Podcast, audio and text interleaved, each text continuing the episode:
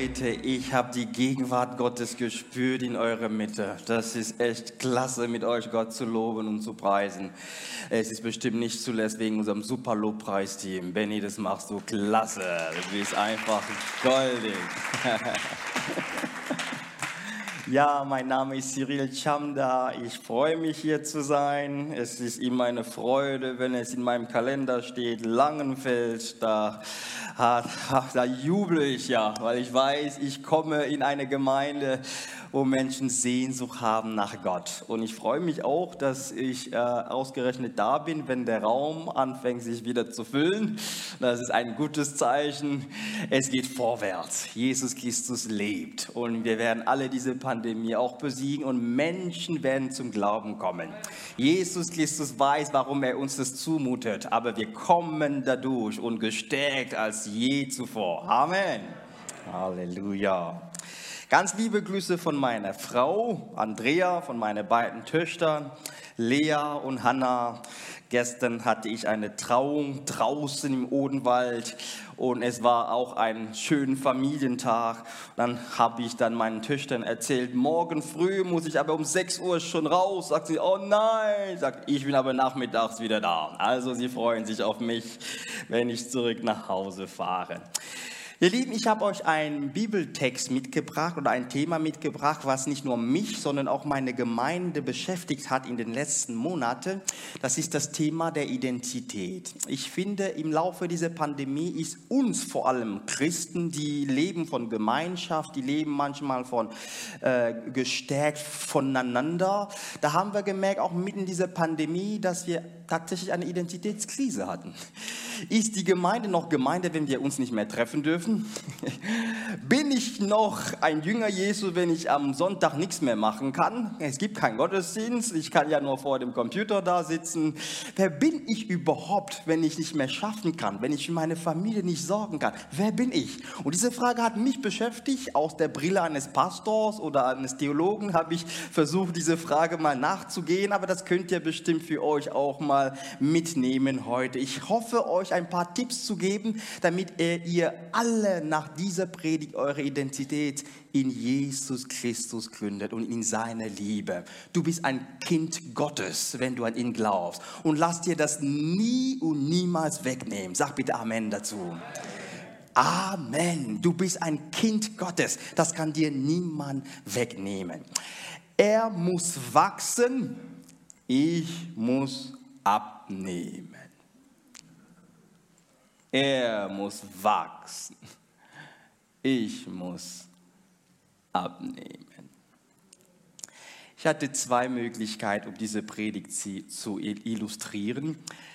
Ich hätte eine Flasche Honig mitbringen können. Dann hätte ich gefragt, an was erinnert euch das? So habe ich es in meiner Gemeinde gemacht. Die Bibelkenner kommen schnell darauf, Johannes der Täufer. Aber diesen Satz ist auch sehr prägnant und ich hoffe, dass ihr das mitnehmt nach Hause. Denn immer wenn wir von Identität heute reden, da denken die Leute, okay, Selbstverwirklichung, ich bin ja stark, ich muss noch größer werden, noch größer und stärker. Und es ist nicht nur in der Welt so, es gibt auch die fromme Variante davon. Ja? Als Christ und als Gemeinde wollen wir auch noch mehr wachsen, noch mehr Einfluss und so weiter. Und wir denken, dann sind wir wer. Nein, wenn du an deine Identität denkst, musst du dich fragen, wer gibt mir überhaupt meinen Wert? Und das ist er. Und wenn er sagt, dass du wer bist, dann bist du wer. Deswegen lohnt es sich, wie Johannes der Täufer zu sagen, er muss wachsen und ich muss abnehmen. Jawohl. Lesen wir den Bibeltext von heute, Johannes Kapitel 3. Es geht also um Johannes der Täufer. Danach kam Jesus mit seinen Jüngern in das Land Judäa und dort hielt er sich mit ihnen auf und taufte. Jesus also tauft mit seinen Jüngern. Das ist ein Detail. Ja. Ein anderer Evangelist sagt nicht unbedingt, Jesus hat getauft, aber die Jünger. Aber es ist interessant hier zu wissen. Aber auch Johannes taufte in Enon, nahe bei Salem, weil viel Wasser dort war. Und sie kamen dorthin und ließen sich taufen. Äh, ihr hört bestimmt und lest, sagt euch nicht viel, aber jetzt haben wir ein Mini-Problem für Leute mit meinem Beruf. wir haben zwei Leute, die taufen in einer kleinen Region. Zwei Gemeinden in einem kleinen Ort. Konkurrenzkampf vielleicht? Jesus tauft mit seinen Jüngern, Johannes tauft mit seinen Jüngern. Wer ist wer? Wer kennt das nicht? Das kennen wir im Beruf, das kennen wir in der Familie, kennen wir bei den Geschwistern. Also hier entsteht so langsam eine Spannung. Denn Johannes war noch nicht ins Gefängnis geworfen worden, sagt uns hier der Schreiber. Weiter. Es erhob sich also, habe ich doch schon angekündigt, eine Streitfrage zwischen den Jüngern des Johannes und einige einigen Juden wegen der Reinigung. Also eigentlich nicht mal mit den Jüngern von Jesus, sondern mit einigen Juden. Äh, Juden. Und sie kamen zu Johannes und sprachen zu ihm, Rabbi, der, welcher bei dir war, jenseits der, des Jordans, für den du Zeugnis abgelegt hast, siehe, der tauft und jedermann geht zu ihm, kommt zu ihm. Das ist natürlich ein bisschen übertrieben hier von unserem Evangelist, aber es zeigt uns die Spannung. Also in anderen Worten, Johannes hat getauft und viele kamen zu ihm. Plötzlich kommt ein Prediger, keiner kennt ihn, aber jeder weiß, Johannes hat schon mal von ihm gesprochen. Es geht um Jesus. Und jetzt kommen die Jünger von Johannes und sagen, alle gehen zu Jesus. Ah. Johannes antwortete und sprach, Jetzt kommt der weise Mann. Ein Mensch kann sich nichts nehmen, es sei denn, es ist ihm vom Himmel gegeben. Wow! Also Johannes der Täufer, man versucht ihn auf ein Podest zu bringen, wo er nicht hingehen will. Da ist Jesus, da bist du. Wer ist denn jetzt der Beste? Und Johannes sagt ganz klar, die erste Lektion, die wir heute lernen werden, ich habe nichts, was mir nicht gegeben wurde. Das nächste Mal, wenn Stolz in deinem Herzen kommt, wenn du denkst, ich bin besser als den oder als der, mein Haus, mein Beruf ist besser, denk mal dran, woher hast du das eigentlich? Uns wurde alles gegeben. Gell? Ist es nicht so? Halleluja. Es sei denn, es ist ihm vom Himmel gegeben. Weiter. Ihr selbst bezeugt mir, dass ich gesagt habe, nicht ich bin der Christus, sondern ich bin vor ihm hergesandt. Johannes gibt uns hier eine zweite Lektion für die Identität. Wer bin ich nicht? Es ist manchmal viel wichtiger zu wissen, als wer du bist. Johannes sagt, ich bin nicht der Christus. Ich bin ja nur eine Stimme aus der Wüste. Ich bin nur vor ihm hergesandt. Ich bin sein Herold. Wer die Braut hat, der ist der Bräutigam, der Freund des Bräutigams, aber der da steht und ihn hört, ist hoch erfreut über die Stimme des Bräutigams. Diese meine Freude ist nun erfüllt. Ich bin froh mit meiner Identität, mit meiner Position bin ich total zufrieden. Interessant. Und dann kommt der berühmte Satz, er muss wachsen, ich aber muss abnehmen. Herr Jesus, ich danke dir für diesen Bibeltext. Ich danke dir, dass du hier bist und zu uns reden möchtest. Ich bete, dass du uns allen hier hilfst, unsere Herzen aufzumachen für das, was du sagen willst, für das, was du korrigieren möchtest, für das, was du an Trost, an Zuspruch geben möchtest. Wir öffnen dir unsere Herzen. Amen. Amen. Vielen, die über die Corona-Zeit gut gegessen haben, wie ich, und danach in den Spiegel gesehen haben, kommt jetzt, wo es viele Lockerungen gibt, dieser Gedanke, ich muss abnehmen. Sie nehmen sich vor, eine Diät zu machen oder sich mehr zu bewegen. Ja, ich gehöre auch ein bisschen dazu. Johannes der Täufer hatte auch den Gedanken, ich muss abnehmen. Er kam aber nicht auf diese Idee, als er in den Spiegel sah, sondern als er Jesus Christus sah. Wer ist Johannes der Täufer. Ich glaube, ich muss euch unbedingt diesen Mann noch vorstellen. Denn ich habe das Gefühl, im Neuen Testament wird er unterbelichtet oder wir kennen ihn nicht so wirklich. Wer ist er? Nummer eins, der, ein Engel hat seine Geburt angekündigt. Oh, sag mir, wie viele Leute du kennst, von denen her die Geburt schon angekündigt wurde. Das ist Nummer eins, ja. Er war ein wild aussehender Mann in der jüdischen Gesellschaft. Der hatte keine politische Macht, aber der war bekannt durch seine Autorität. Er hatte eine Salbung ohne Ende. Man spricht ja auch von Erweckung. Erweckung spricht man oder be be ähm, bezeichnet man ein, ein, ein plötzlichen Erwachen von Leuten und man weiß nicht warum. Plötzlich wollen alle Leute zu Gott kommen und man kann sich das nicht erklären. Das nennt man Erweckung. Wir beten für sowas in, in Deutschland, ja. Wir beten, dass irgendwann mal die Deutschen erkennen, wer Jesus Christus ist. Und wir beten, dass er das durch, durch Prediger tut, durch Gemeinden tut. Und hier in diesem Fall, Johannes der Täufer ist nicht irgendwer. Man hatte eigentlich lange keine Erweckung mehr gehabt. Dieser Johannes der Täufer kam und fing an zu predigen. Jetzt kommt das Beste für uns alle Pfingstcharismatiker. Er hat kein Wunder getan. Zumindest wird uns kein Wunder in der Bibel berichtet. Er hat nur gepredigt und er war auch ein komischer Typ. Er hat sich so komisch angezogen mit irgendwelchen Kamelenhaaren und so, hat ja Honig gegessen, sehr bio, also sehr bio, also, also ein komischer Typ. Er lebt in der Wüste. Aber als er anfing zu predigen, sind die Leute gekommen und wollten ihr Leben Jesus Christus geben. Das ist so ein Mann Gottes, wie ich mir das wünsche. Und jetzt kommt auch noch das Beste. Johannes der Täufer war nicht so ein Prediger, so wie viele von uns heute. Ich zähle mich dazu. Johannes der Täufer, als viele kamen, hat er nicht gesagt, eure Identität, ihr seid gut, nicht weinen, nicht depressiv werden, immer auf Jesus Christus gucken. Gott wird euch stark machen. Äh, äh. Und ihr wisst, wie Johannes der Täufer gepredigt hat? Tut Buße, sonst werdet ihr umkommen, Leute. Lasst euch jetzt taufen, sonst habt ihr ein Problem. Und die Leute kamen zu ihm.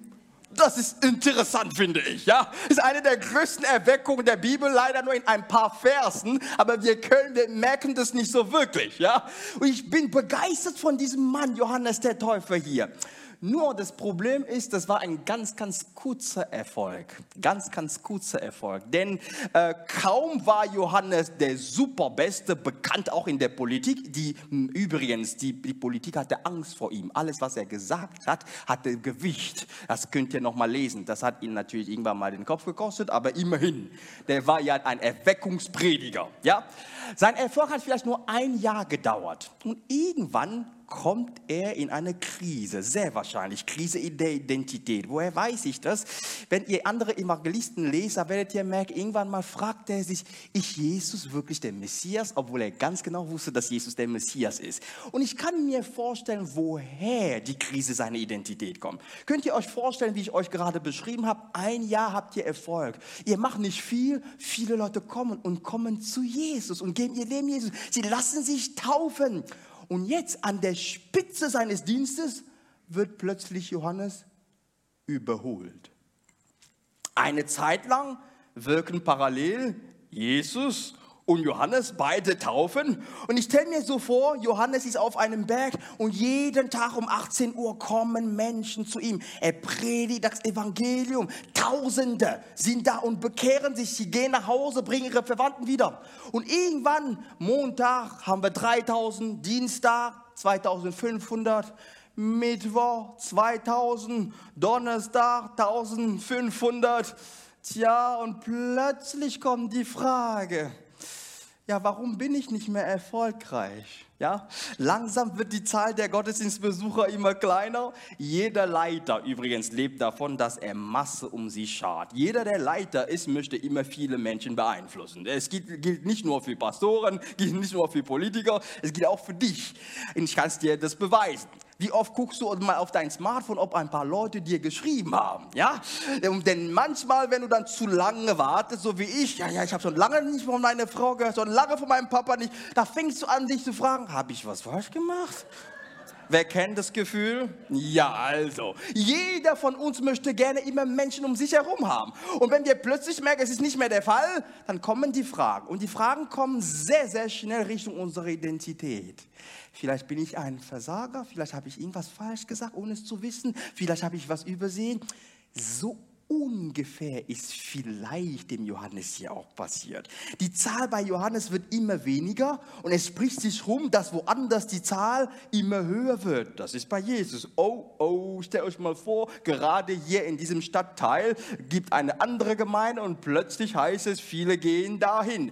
Ich kenne ja meinen Kollegen Michael, für ihn wird es kein Problem sein, er hat ein Reich Gottes Gedanken, aber wir wissen alle, was wir dann denken würden. Warum dann nicht wir? Warum ist Gott nicht bei uns? Und wir merken, diese, dieses Problem hätte Johannes auch in eine tiefe Krise stützen können. Vor allem, wenn er der Einzige, nicht der Einzige ist, der das beobachtet, sondern wenn seine Jünger dann kommen und sagen, äh, er spricht sich ja rum dass alle andere woanders hingehen. Es gibt ja einen Streit, man weiß nicht so genau, worum es um den Streit ging. Es ist schwer zu übersetzen, ob es um Reinigung oder um Taufe oder so ging. Aber im Endeffekt ist es klar, da entsteht ein Machtkampf. Und jetzt ist die Frage, wie wird Johannes reagieren? Die Krise der Identität, kein Erfolg mehr, kein Mensch um mich herum, kein Mensch um mich zuzujubeln, keine sagt mir, dass ich was Gutes gemacht habe. Wie machen wir das?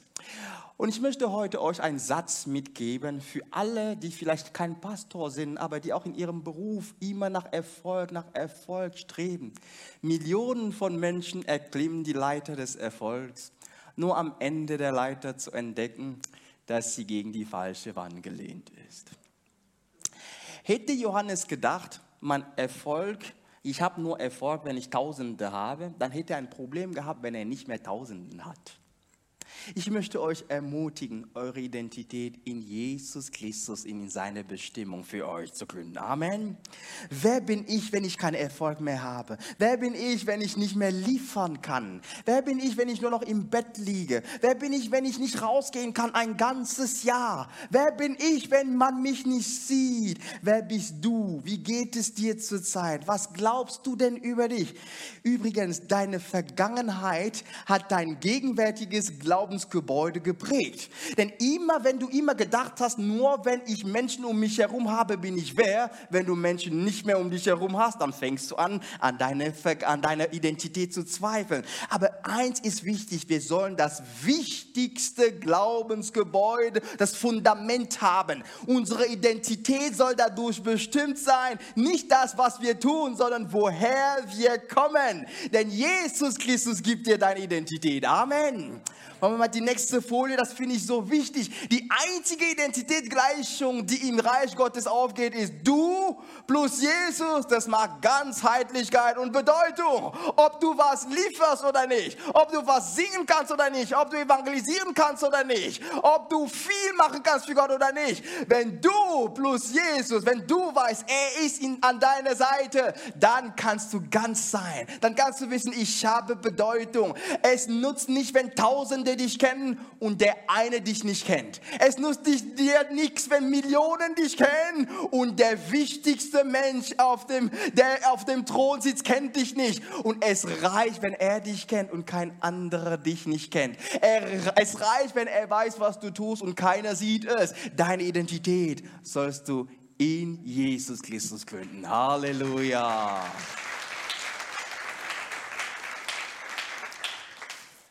Johannes gibt uns hier vier Tipps und das möchte ich euch geben. Haben wir schon mal durchgelesen, aber das nehmen wir einfach mal Stück für Stück.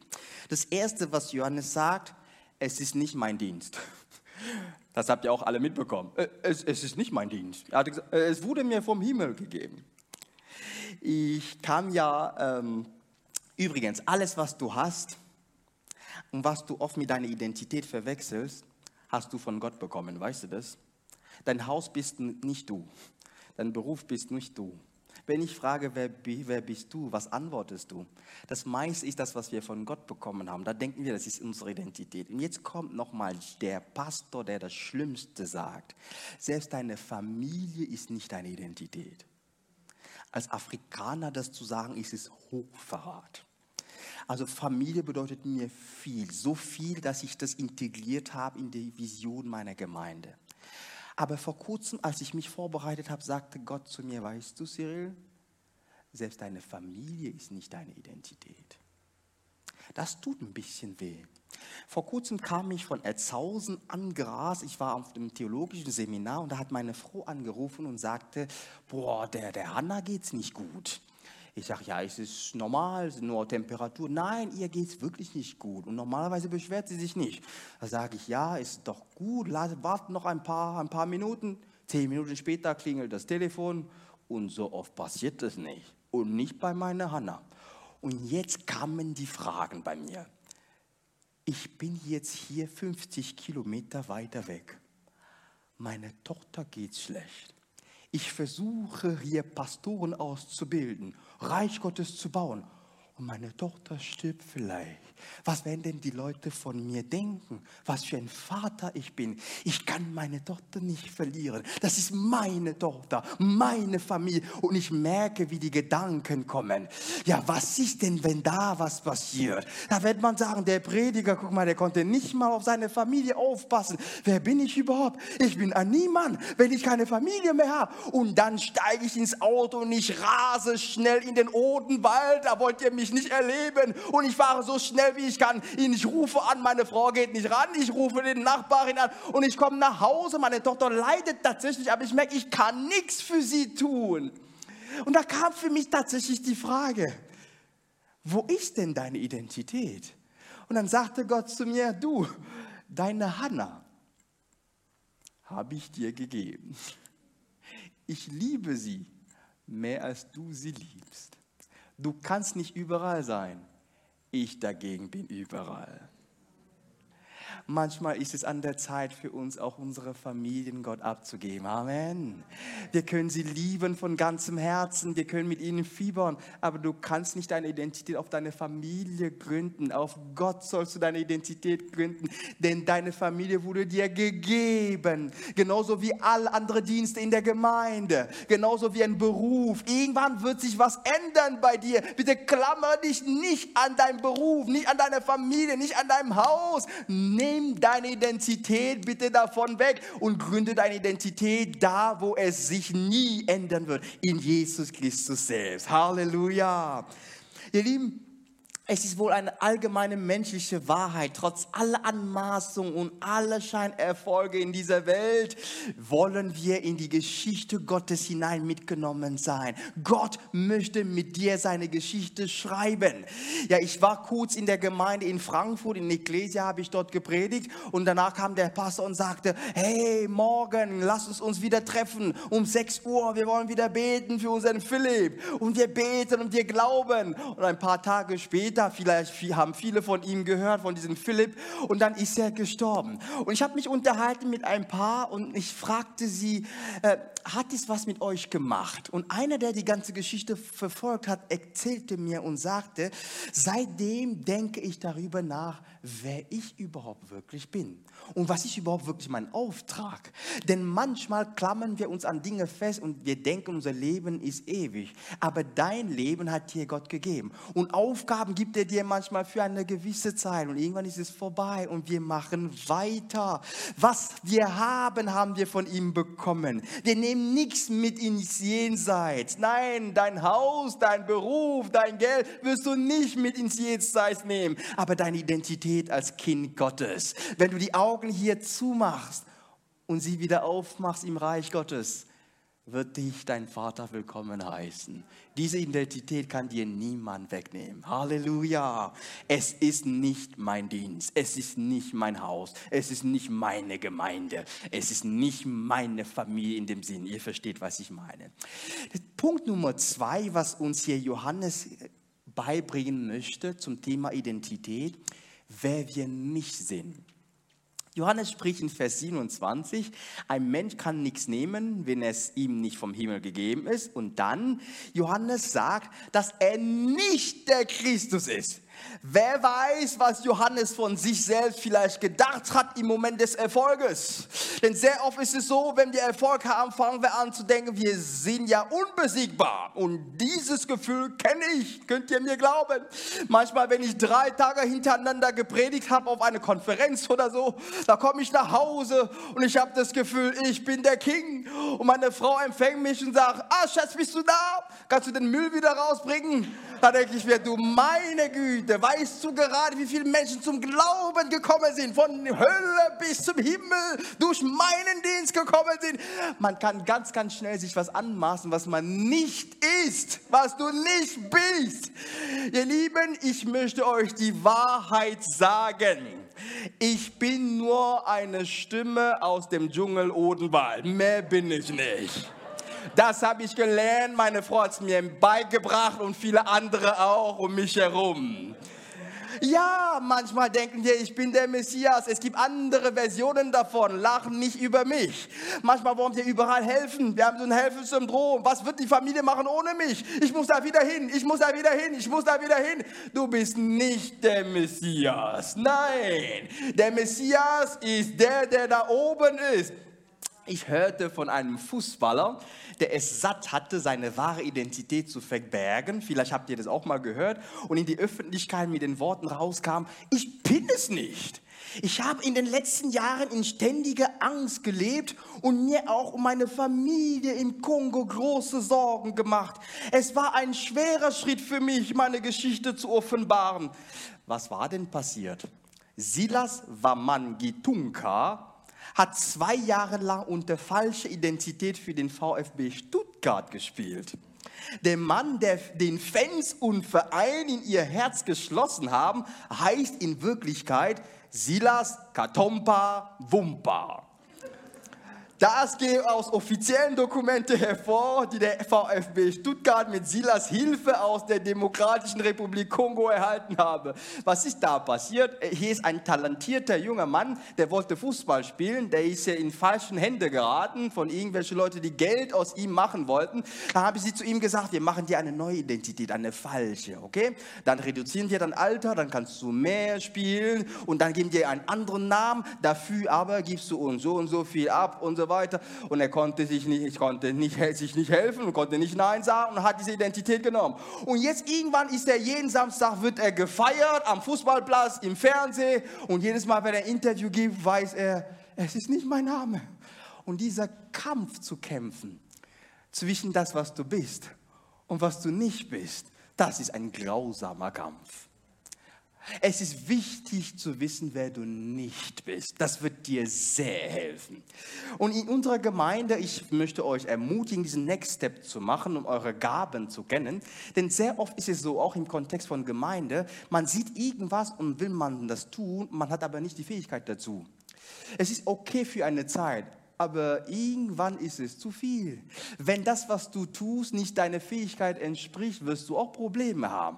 Tu, mach bitte diesen Next Step und erkenne mal, was deine Gaben ist, wo, wo kannst du dich einbringen. Dann tust du, was du bist, was dir Gott gegeben hat. Vor ein paar Wochen kam ein Student zu mir, der schon fast fertig ist und sagte zu mir, ah, Cyril, ich habe dich ja gesucht. Ich sage, ja, du weißt ja, wo du mich findest. Ich merkte, es war einfach mal opportunistisch. Er hat mich gesehen und wollte mir was sagen. Sag, ah, du hast mich so geprägt. Ja, so viel Lob bekommt man auch gerne. Und irgendwann sagte, weißt du, ich bin jetzt ein YouTube-Star. Ich habe so, so einen YouTube-Kanal und mit Apologetik und viele, viele Leute schauen zu. Und dann sage ich, wow, ich bin stolz auf dich. Das hast du richtig toll gemacht. Ich habe immer gewusst, Gott hatte was mit Großes mit dir vor. Und irgendwann, ich weiß nicht, ob er in meinem Blick was gesehen hat und wollte mir was geben, dann sagte er, weißt du, ich habe gerade gedacht, du könntest auch mal mitkommen und auch mal zu meinem YouTube-Kanal und mal erklären, wie ein Afrikaner als Theologen einfach mal hier in Deutschland so klarkommt. Ich schaue ihn an und sage, mein lieber Freund, das ist so nett von dir das bin ich nicht. Ich bin nur eine Stimme aus dem Odenwald. Sowas kann ich nicht. Erstens bin ich verplant mich in den nächsten zwei Jahren und drittens werde ich nie in einen Raum kommen, um ein YouTube-Star zu werden. Das geht gar nicht. Ich weiß, was ich kann und ich weiß, was ich nicht kann. Wenn du weißt, was du nicht kannst, sparst du dir viel, viel, viel Zeit. Das kann ich dir sagen. Da kannst du Nein sagen. Übrigens, ein ganz, ganz wichtiger Theologe für mich, ein Skandinavier, hat mal gesagt, Wisst ihr, warum wir manchmal tu Sachen tun, die wir nicht sind oder die uns nicht entsprechen? Weil wir uns vergleichen. Und da hat er gesagt, das Vergleichen ist das Ende des Glücks und der Anfang der Unzufriedenheit. Du siehst ja deinen Nachbar, du weißt gar nicht, was er als Biografie hat, was er alles gemacht hat, aber du siehst ihn heute und versuchst dich zu vergleichen mit ihm heute, weiß aber nicht, was er alles erlebt hat. Du sollst einfach du bleiben. Bleib so, wie du bist. Und Johannes hat erkannt, ich bin nicht der Christus. Wer bist du denn nicht? Definier das mal nach dieser Predigt. Das wird dir helfen. Und Nummer drei sagt uns Johannes, es ist genauso wichtig zu wissen, wer wir sind. Er weiß, wer er ist. Wer bin ich? Ihr selbst bezeugt mir, dass ich gesagt habe, nicht ich bin der Christus, sondern ich bin vor ihm hergesandt. Wer war Johannes? Eine Stimme eines Predigers in der Wüste. Und es ist sehr wichtig zu wissen, wer du bist, mein Lieber. Johannes nimmt ab in den Augen der Menschen und nimmt zu in den Augen Gottes. Johannes sagt nicht, ich bin der Supertyp. Er sagt, nee, mir ist alles das, was man mir gegeben wurde. Das kam ja vom Himmel. Es, ich fand es so interessant, wie Johannes sich hier darstellt. Ich bin nur eine Stimme. Wollt ihr wissen, wie Jesus über Johannes redet? Wenn du Johannes fragst, wer bist du, antwortet Johannes, nur eine Stimme eines Predigers in der Wüste. Fragst du Jesus, wer Johannes ist? Wollt ihr wissen, was Jesus antwortet? Ich versichere euch, Matthäus 11, Vers 11, von allen Menschen, die jemals gelebt haben, war keiner größer als Johannes der Täufer.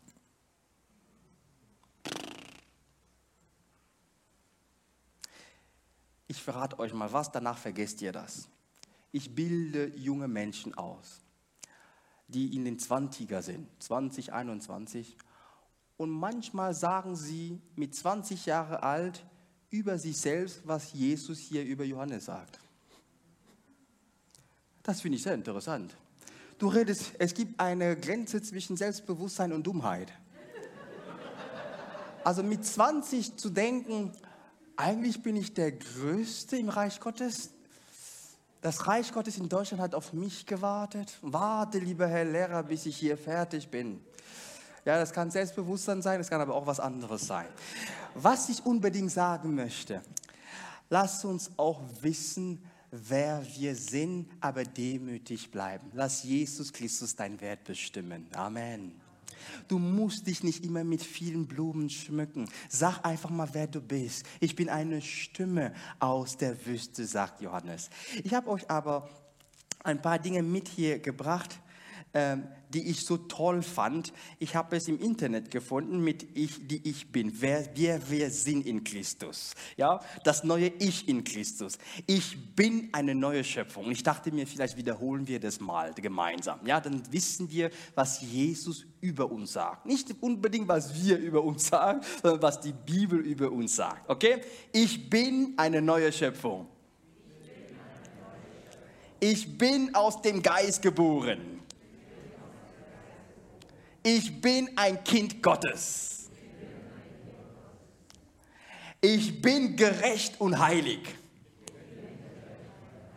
Ich bin ein königliches Priestertum. Ich werde geliebt. Mir wird vergeben. Ich bin frei von Verurteilung. Ich bin gerettet.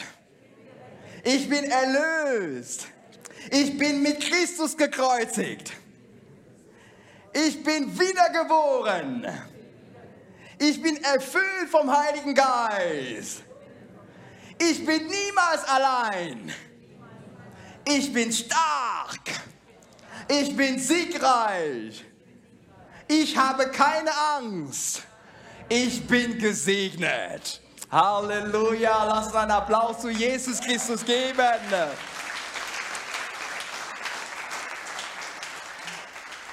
Die Bibel sagt es zu uns. Dietrich Bonhoeffer meinte, nicht du bestimmst, wer du bist, sondern lass Gott bestimmen, wer du bist. Und wenn er sagt, du bist gesegnet, du bist ein Kind Gottes, du bist gerettet, dann bist du das auch. Halleluja. Erkenne bitte, wer du bist.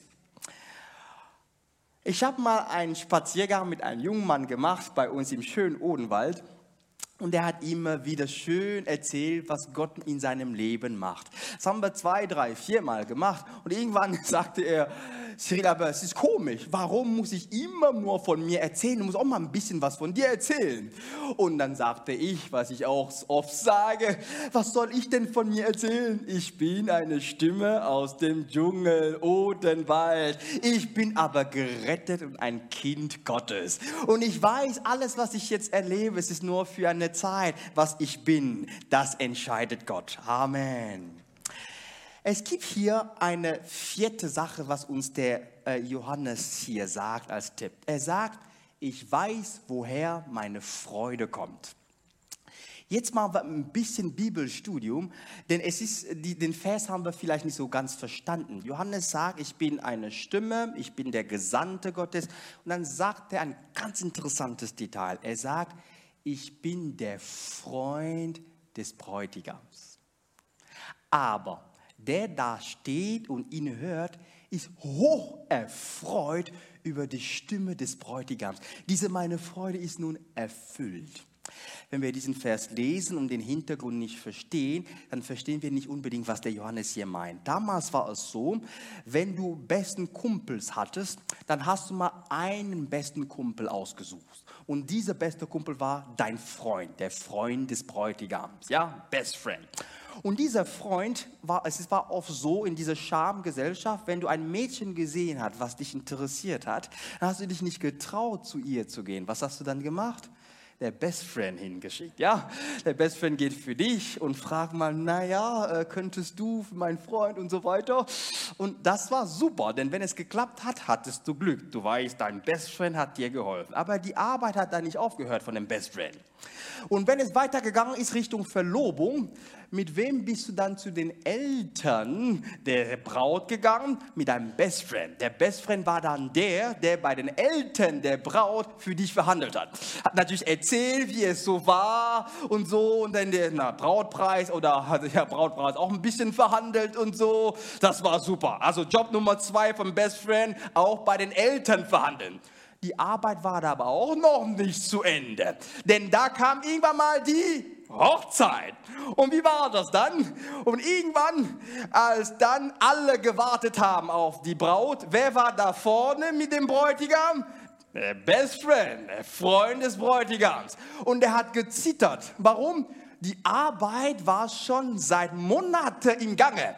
Der hat erstmal dafür gesorgt, dass er dein Freund das Mädchen bekommt. War der bei der Familie, ob jetzt die Frau zum Bräutigam kommt und ob jetzt der Bräutigam tatsächlich dann sagt, ich heirate dich oder ja, ich will bitte noch in dieser Gesellschaft haben die Männer das Sagen. Das heißt, der Mann kann sich noch mal das anders überlegen, kurz vor knapp. Das heißt, der Freund des Bräutigams ist da und zittert und vor versammelte Mannschaft und die ganze Hochzeitsgemeinde. Dann kommt die Braut und dann stehen sie da gegenüber, so wie gestern bei mir in der Trauung. Und irgendwann hört der Freund des Bräutigams, was der Bräutigam sagt.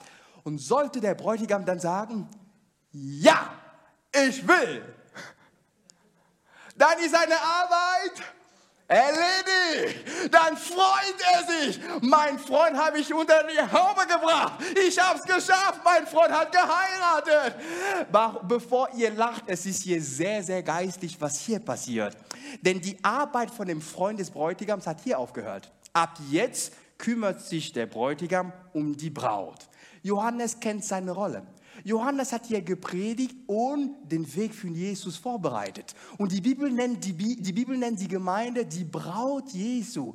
Also Johannes hat als der Freund von Jesus alles vorbereitet. Und jetzt erlebt er, wie die Menschen zu Jesus gehen. Die Gemeinde geht zu Jesus, zu dem Bräutigam. Und für ihn ist es kein Problem, wenn er weiß, ich bin ja nur der Freund des Bräutigams. Ab jetzt ist meine Arbeit erledigt. Jesus sagt ja zu seiner Braut. Jetzt habe ich sie zusammengebracht. Jetzt kann ich abnehmen und er kann zunehmen.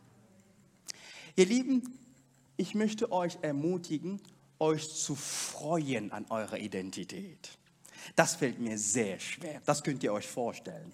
Ich kam nach Deutschland als junger Mann, ich konnte die Sprache nicht. Das heißt, ich habe immer gekämpft, um die Sprache gut zu können. Ich wusste, ich möchte Pastor werden. Dieses Werkzeug brauche ich. Ich brauche diese. Und jedes Mal, wenn ich dann von der Bühne irgendwo war, kam ich, wusste ich alles, was ich an Sprache falsch gemacht habe. Ich war selten stolz auf mich. Und selbst heute fällt es mir sehr, sehr schwer, mich zu freuen an meine Identität, an meine Aufgabe. Und das bedeutet auch an meine Grenze. Denn jeder von uns hat eine Aufgabe. Irgendwann hört deine Arbeit auf, genauso wie beim Johannes der Täufer hier. Das bedeutet aber nicht, dass Gott mit dir fertig ist. Ganz im Gegenteil.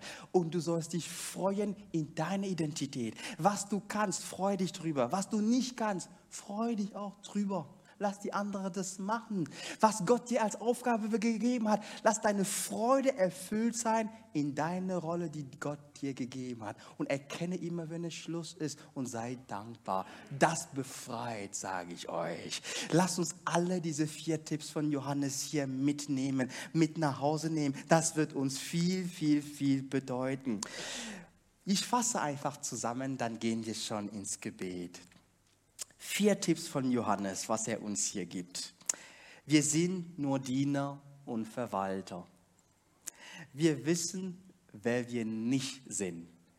Wir wissen, wer wir sind.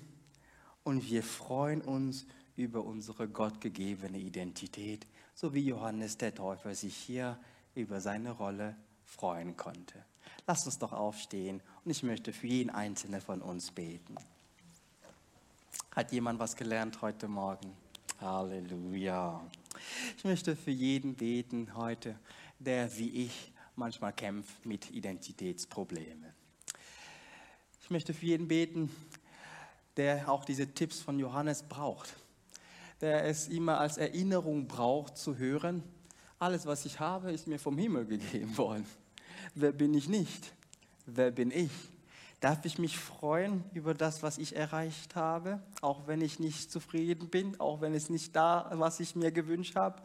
Darf ich mich trotzdem freuen, denn Gott hat mich bis hierher gesegnet. Herr Jesus, ich bete für jeden Einzelnen in diesem Raum und für alle, die zuschauen. Du weißt, wie oft wir in diese Situation kommen, wo wir anfangen zu zweifeln an unserer Identität wenn wir nicht mehr leisten können, wenn wir nicht mehr so produktiv sind, wie wir uns das selbst vorstellen und wünschen. Du weißt, wie oft wir uns selbst unter Druck setzen. Vater, befreie du uns heute Morgen. Lass uns erkennen, dass wir deine Kinder sind.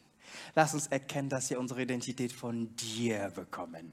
Lass uns gelassen und fröhlich das annehmen, was du uns als Auftrag an Gaben geschenkt hast. Ich bete, dass diese Gemeinde lernt, in ihrer Identität stark zu werden. Ich bete, dass diese Gemeinde lernt, Jesus Christus wachsen zu lassen und ihre Wünsche und eigene Wünsche immer wieder abnehmen zu lassen. Mach aus dieser Gemeinde eine Gemeinde, die hier in Langenfeld Menschen zu Jesus Christus Jesus bringen werden. So wie Johannes der Täufer, der Freund des Bräutigams hier Menschen mit Jesus verbunden hat, bete ich, dass diese Gemeinde prophetisch Menschen um diese, in dieser Region mit Jesus Christus bringen kann. Ich bete für alle missionarische Bemühungen, für alle Kleingruppen, für alle Dream Teams, für alle Leiter. Bitte schenkt, dass wir neu unsere Identität in deinem Wort, in deiner Person gründen, im Namen Jesu.